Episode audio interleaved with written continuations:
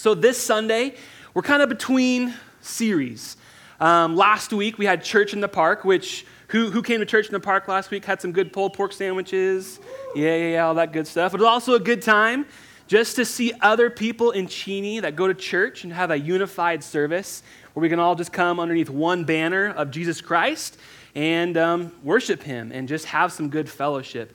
And then before that, we ended our series in the book of Joshua called Victory. And so we still have, I think, more bracelets um, from that series, but that was all about the victory we have in Christ Jesus. And I think it was one of my most favorite series that we've gone through as a church. And I think the Lord's been doing a lot of cool things just within our church body, within even ourselves as a staff. Like we were challenged in many things. And so now we're kind of between series. Next week, Pastor Mark's going to um, start a new series based in our heart as a church to see followers of Jesus be developed. So, discipleship, essentially. And so, this weekend, Pastor Mark's like, hey, do you want to speak? And I'm like, sure. What, what should I speak on? He's like, I don't care. And I'm like, sweet.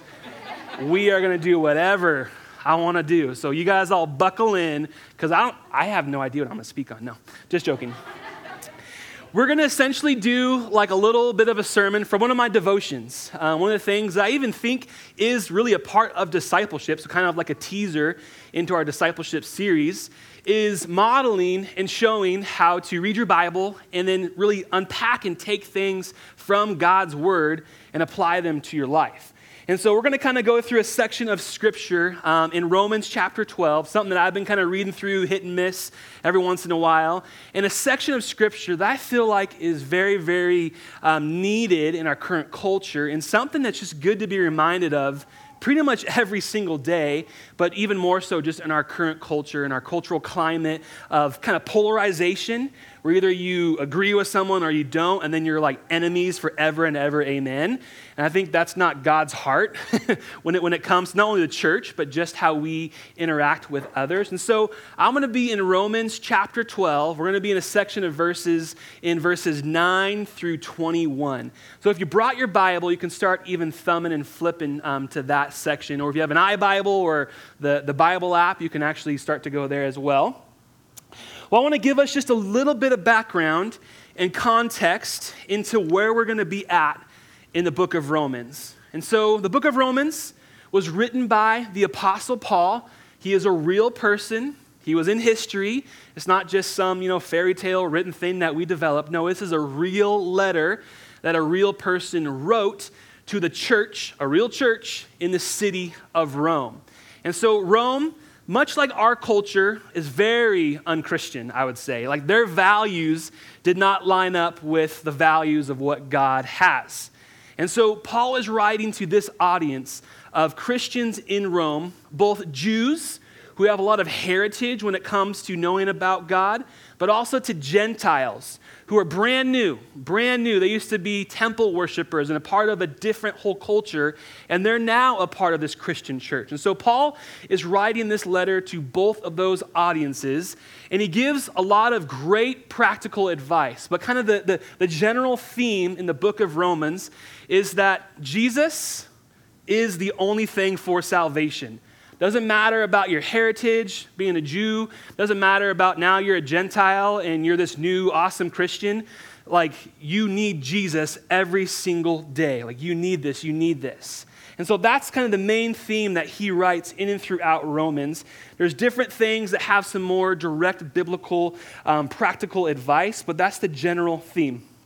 Now, something that I thought was very interesting that I'd never really thought about is this concept of writing letters to churches. That's how they communicated. They didn't have texting, email, all that stuff, right? You're probably like, yeah, no, no, no, yeah, of course, Cooper. Like, we're not idiots. and so, what was interesting is that writing letters was an expensive ordeal. So, back then, usually they'd write letters about 100 words long because they had to have you know scribes involved get materials things that actually write these letters and then have you know a carrier or somebody that they knew go on horseback or camelback or donkey whatever it might have been and then actually go to that place to hand deliver that letter. So a lot of times in the expense of it they kept the, Lord, the, um, the letters pretty short. What we see for paul is his letter is 7000 words long. That's a big, long letter. There was other Roman philosophers of that time that were like big intellectuals, and they wrote long letters, but they were only a thousand words long. So Paul is very far and beyond in his value for wanting the church to receive God's knowledge. And some scholars, some theologians have kind of tried to figure out like how much would this have cost the church to send this, uh, this letter to the, to the church in Rome? It's about 2000 bucks in our day and age. So who wants to send a letter for $2,000? Yeah, we freak out when stamps go up like one cent. We're like, oh my gosh, you gotta be joking me. Yeah, $2,000 to send this letter. So every word has weight, every word has value. It is something that Paul really believes in because the Holy Spirit inspired him to write these things. He wants that to now go to the church which for us, this is our doctrine, this is our theology, this is what we learn and grow from. So, um, as we're in chapter 12, Paul's in this section about being a living sacrifice, which is kind of like an oxymoron. How do you be alive but then like sacrifice yourself, right? But what he's saying is die to yourself, die to your agenda, die to what you think is best, but be alive and, and, and, and alive in who Jesus is and his agenda. Let his truth speak out. So die to yourself, but be alive in Christ. And so we're going to be in this section in Romans chapter 12, um, 9 through 21. And before we get into the scripture, I want us just to pray this morning.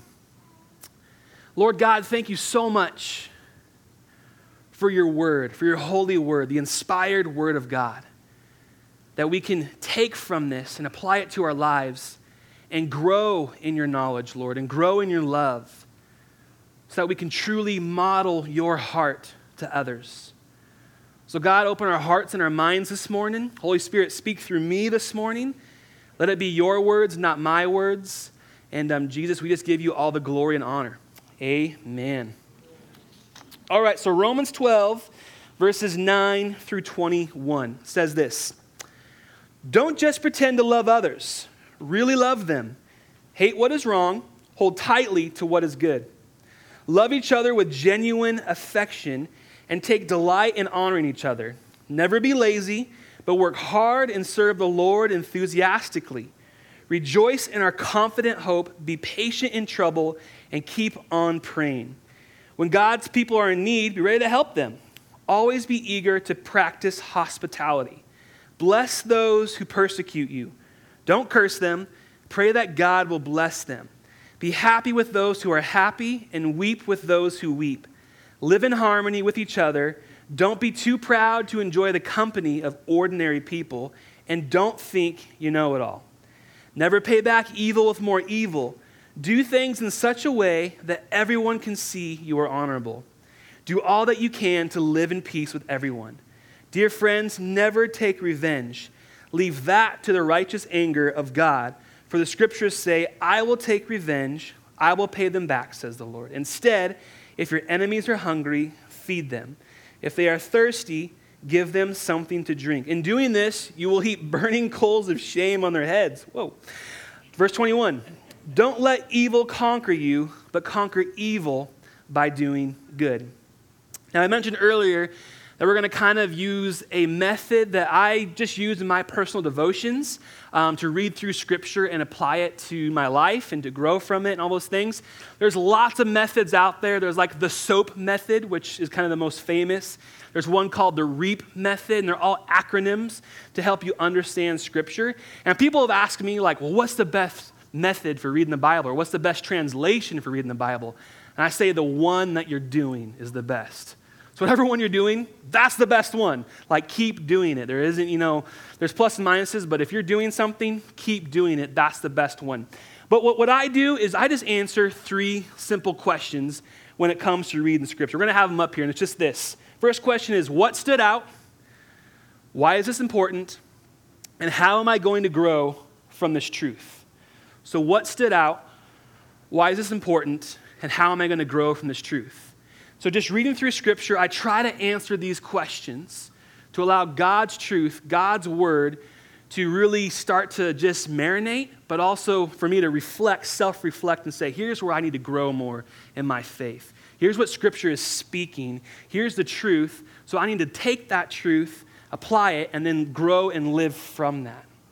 Now, the beauty of God's Word, and even this last section that we just read, there's a lot of good verses. And maybe some verses resonated more with you than others. That's what's so cool about God's Word is it's a living document. It's living and breathing, and everyone takes it a little bit differently for whatever their context is. And so I'm going to pick a few verses out of this section, and quite honestly, the whole thing is gold. Like, whatever you pick out, it is like awesome. It's like you're just digging for gold. You're like, oh, there's an awesome nugget. There's a nugget. Sweet, awesome. This is all good. And it is all good. I'm just going to pick out a few of the verses that the Lord spoke to me in my own devotion time. And maybe it resonates with you, maybe it doesn't. Um, but I want to encourage you that even if you reread this section, answer those questions. Maybe there's something else that stands out to you, and, and maybe it's important for a certain reason in your context. And then for you, there's a reason why you want to grow from that truth. All right? So, um, the first thing that I want to kind of do for what stood out is this thought don't be a fake. Don't be a fake. This is what stood out to me firstly. In the, the first verses 9 and 10, there's this kind of echoing of a theme of showing genuine affection. Um, don't pretend to love others. Like, actually, you know, show who you are in Christ to other people. What I got from that is don't be a fake. Don't be a fake in who you are towards other people. When you're serving them, when you're loving them, when you're, when you're being somebody who is the hands and feet of Jesus, that you don't do this with another motive in mind, but you're showing them genuine, genuine love. Now, why is this important? It's because I think we can spot a fake from a mile away. Yeah? Like, we can be like, ah, there's something this person's trying to sell me. Wait a second. And so, what Paul is saying, especially to the church in Rome, there's not a lot of Christians, and actually, people pretty much hate them, is he's saying, still love people with genuine love. Don't pretend just to be like, love your brother, awesome. And then you're like, I can't stand that person. Oh my gosh. No, like actually serve them, actually love them. Don't just be a fake, but actually check your heart, check your motive, and say, okay, I'm going to serve this person because Christ has loved me. God has loved me through my ugly times, through my good times, through the bad times. His love is always there. If I'm, a, if I'm an image bearer of God, I should probably show others who God is, who Jesus is, his true heart intent towards other people. And so, why is that important? Again, people probably have maybe mentioned, maybe you've heard, that they think the Christian church a bunch of fakes, a bunch of hypocrites. And sometimes we might agree with that. It's like, you know, we haven't done a great job as the church culture, not like our church, but just the global church culture of not loving people like Christ has loved the church. Christ has first loved us. And so, what Paul is saying is don't be a fake truly, truly love others. It's not just for a check mark of like, okay, I showed love this person, I served them. All right, check mark, awesome. I'm gonna get a little jewel in my crown. Sweet, next person who's up. Okay, I'm gonna love you. Okay, sweet. No, it's not a check mark Christianity. It's a genuine love because, again, God is first showing us his love. So that's why it's important. Now, how are we gonna grow from this? How am I gonna grow from this? I felt like the Lord spoke to me was I got to check my heart. I got to check my intentions. If I know that God loves me and I receive that fully, I should probably model that to others. To again model the true heart of who Jesus is, the true heart of who God is. Now, I don't want to open up a can of worms, but sometimes genuine love means bringing a brother or a sister back in line to what is good, to what is right. In that same context, Paul mentions that. He's like, hey, hold to what is good, hold to what is right, hate what is wrong. There's also this echoing of, in the right heart intent, out of humility, we are called to love our brothers and sisters in Christ, but to bring them back into what is good, to what is right. And that's genuine love, that's genuine affection towards them. Again, it comes from a heart of goodness and a heart of, of, of intent that wants God's best for them. a, a, quote from Billy Graham that maybe you have heard once or twice. So, Billy Graham is the famous evangelist um, in the 40s, 50s, 60s, 70s, 80s, 90s, even like in the 2000s. Like, he's been in it to win it forever. There's been hundreds of thousands of people who have come to know who Jesus is through his ministries. He has this quote that says this The Holy Spirit convicts people of sin, God is the judge of the heart. We as people, our job is to love them. That was one of his values that he would say a lot of times.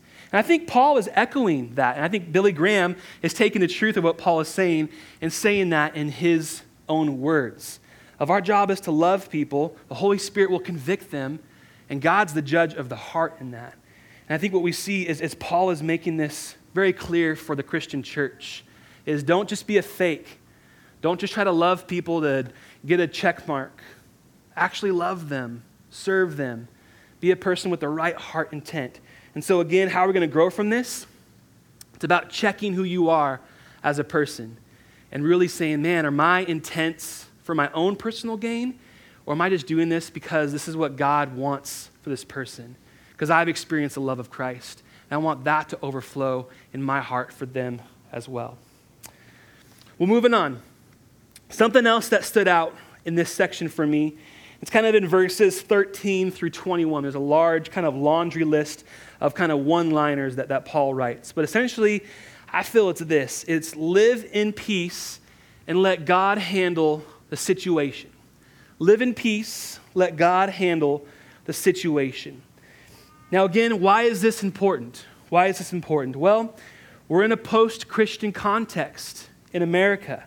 Our values are not the values of our culture. I know that God knows that, understands that, and again, Paul understands that. Right into the Roman church, he was in that same type of context. This is nothing new for the Christian church. So, what does Paul say to do to the Christian church living in a context like that? He says, get on every social media platform and just blast every person about how wrong they are, how they're going to hell, and how they need to turn or burn, all this stuff, and just, just really hit them hard. Like, get after them. No, he doesn't say that at all. It's actually quite the opposite. And he's echoing a truth that he writes earlier in chapter 2 of this same letter that says it's the kindness of God that leads to repentance. And so, what he's saying now in this section is don't persecute them. Like, don't go after them. Actually, try to seek out peace wherever you're living. Like, seek peace. Don't seek, like, well, I'm right, you're wrong. You better understand that. Like, I'm to I'm to come after you, man. No, he's not saying that at all. Live in peace. Pray that God will bless those who persecute you. That's hard truth right there. Pray for the person who like doesn't like you or agrees with you. Yeah, that's what Paul's saying right here. Do things that people will see that you are honorable. Never take revenge. Now, why is this important? Why is this important for us in today's time and age? Well, we're put in positions to either show kindness or to show the opposite. Whether it's in our family, whether it's at school, with our friends, at work, whatever it is. We're put in situations time and time again that either we can show kindness to a person who doesn't have the same values as you, or you can be like, you're an idiot, like, whatever. Like, you voted for that person? Oh my gosh, like, get away from me. I can't even talk to you. No, that's not, that's not what Paul's saying. He's saying actually pray for that person, pray for them. And we have to also understand that God is in control. He is the author of salvation. It's not us. We're the vessels that carry that message forward. But God, through the Holy Spirit, is the one who seals the deal. He's the one that is involved in that. Now, do we back down from the truth that we know? I would say no. Like he said, hold true to what is right.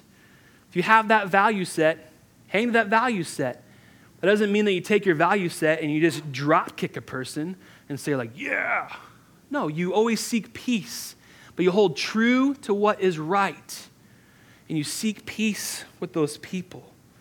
And you show them again by your actions the kindness of God because, like he says in chapter 2, the kindness of God is what leads to repentance. And that's the heart that Paul is trying to tell the church in Rome. Living in a post Christian context. And I feel like for us that we can take as well is we show kindness to others, we pray for them, we don't come after them, we let God handle the situation. So, how am I going to grow from this? This is something that I just felt the Lord gave me in my own devotion time. Maybe you agree with it, maybe you don't. But it's this is wait, pray, love, serve. Even if I know I am right and they are wrong. Even when you know, like deep down inside, like they are so off the mark, but they are so vocal about it, is that we as Christians can wait to respond. Paul calls us to pray for that person, to still love them with genuine love, and to serve them without hesitation. In that section of scripture, it said, Give them food, give them water. Like, just do this, do this. We don't try to serve them with some other ulterior motive at all. We serve them without hesitation. So wait to respond, pray for that person, love them with genuine affection, and serve them without hesitation. See, God's going to have the justice. He, he, ha- he has the situation in His hands. We want immediate justice, which can be good, but a lot of times can be bad. But God has ultimate justice, which is perfect. We seek out the immediate, but God has the ultimate justice for what's happening in all of our life situations. So, our, our, our response is to seek peace with those people and know that God is handling the situation. It might not be on our timetable. There's countless stories I know in this room, but also through the Word of God, that will give that truth out. But what we know is that God has the situation in hand and he gets justice, and that is the ultimate justice. So, if we're all about helping people to know Jesus and to live for him daily, we got to model this in our life, both privately and publicly. This is not just something that we, oh, that was a good thing and that's encouraging and that's a challenge and I'm just going to hold that deep down inside. No, we have to live this out. We have to take these truths and live them out in our daily lives. So, a challenge that I'm going to start this week is just to read Romans chapter 12 every day. Just either in the morning, um, whenever, whenever there's like about a five minute chunk of the day, just to pull out my phone and read Romans chapter 12. Because I believe that these reminders that Paul is saying are just so core to living a life that'll help us be great witnesses for who Jesus is to our context, to our culture. And I really believe Paul, writing to the Roman church and through the inspiration of the Holy Spirit, knew about just the life cycle of the church in America, even, that we'd be at the point where we're at as it even progresses further and further away from the values of who Jesus is. Is that we need to take the truths that are written here and live that out. To be reminded of the basic truths of being a living sacrifice to God truly modeling to others the genuine love of God and the kindness of God that leads to repentance. Let's pray. Lord God, thank you so much that we can gather here, take your word, learn from it, grow from it, and apply it to our lives. God, your, your, your word is timeless, it is truthful, in every present need, in every situation. So, God, I'm just, again, praying from my heart as I've read through this scripture and you've shown me things to grow in, Lord, that I would be reminded of those truths. And I pray that for the rest of us in this room, that we be challenged but yet encouraged by your truth written through Paul that we can apply to our context, Lord. God, thank you that we're not in this alone, that we have your Holy Spirit to empower us, to show that kindness to people when deep down inside we do not want to show them the kindness because we are so angry. But God, you give us your Holy Spirit to empower us to love them, truly love them like you would love them, Jesus. So, God, remind us to every day call upon that power, to call upon your Holy Spirit to empower us, to be bold witnesses for who you are, Lord. And not a bold witness in the way of just throwing things down people's throats and leaving the room, but being a witness, like it says in chapter 2 of Romans of kindness that leads to repentance.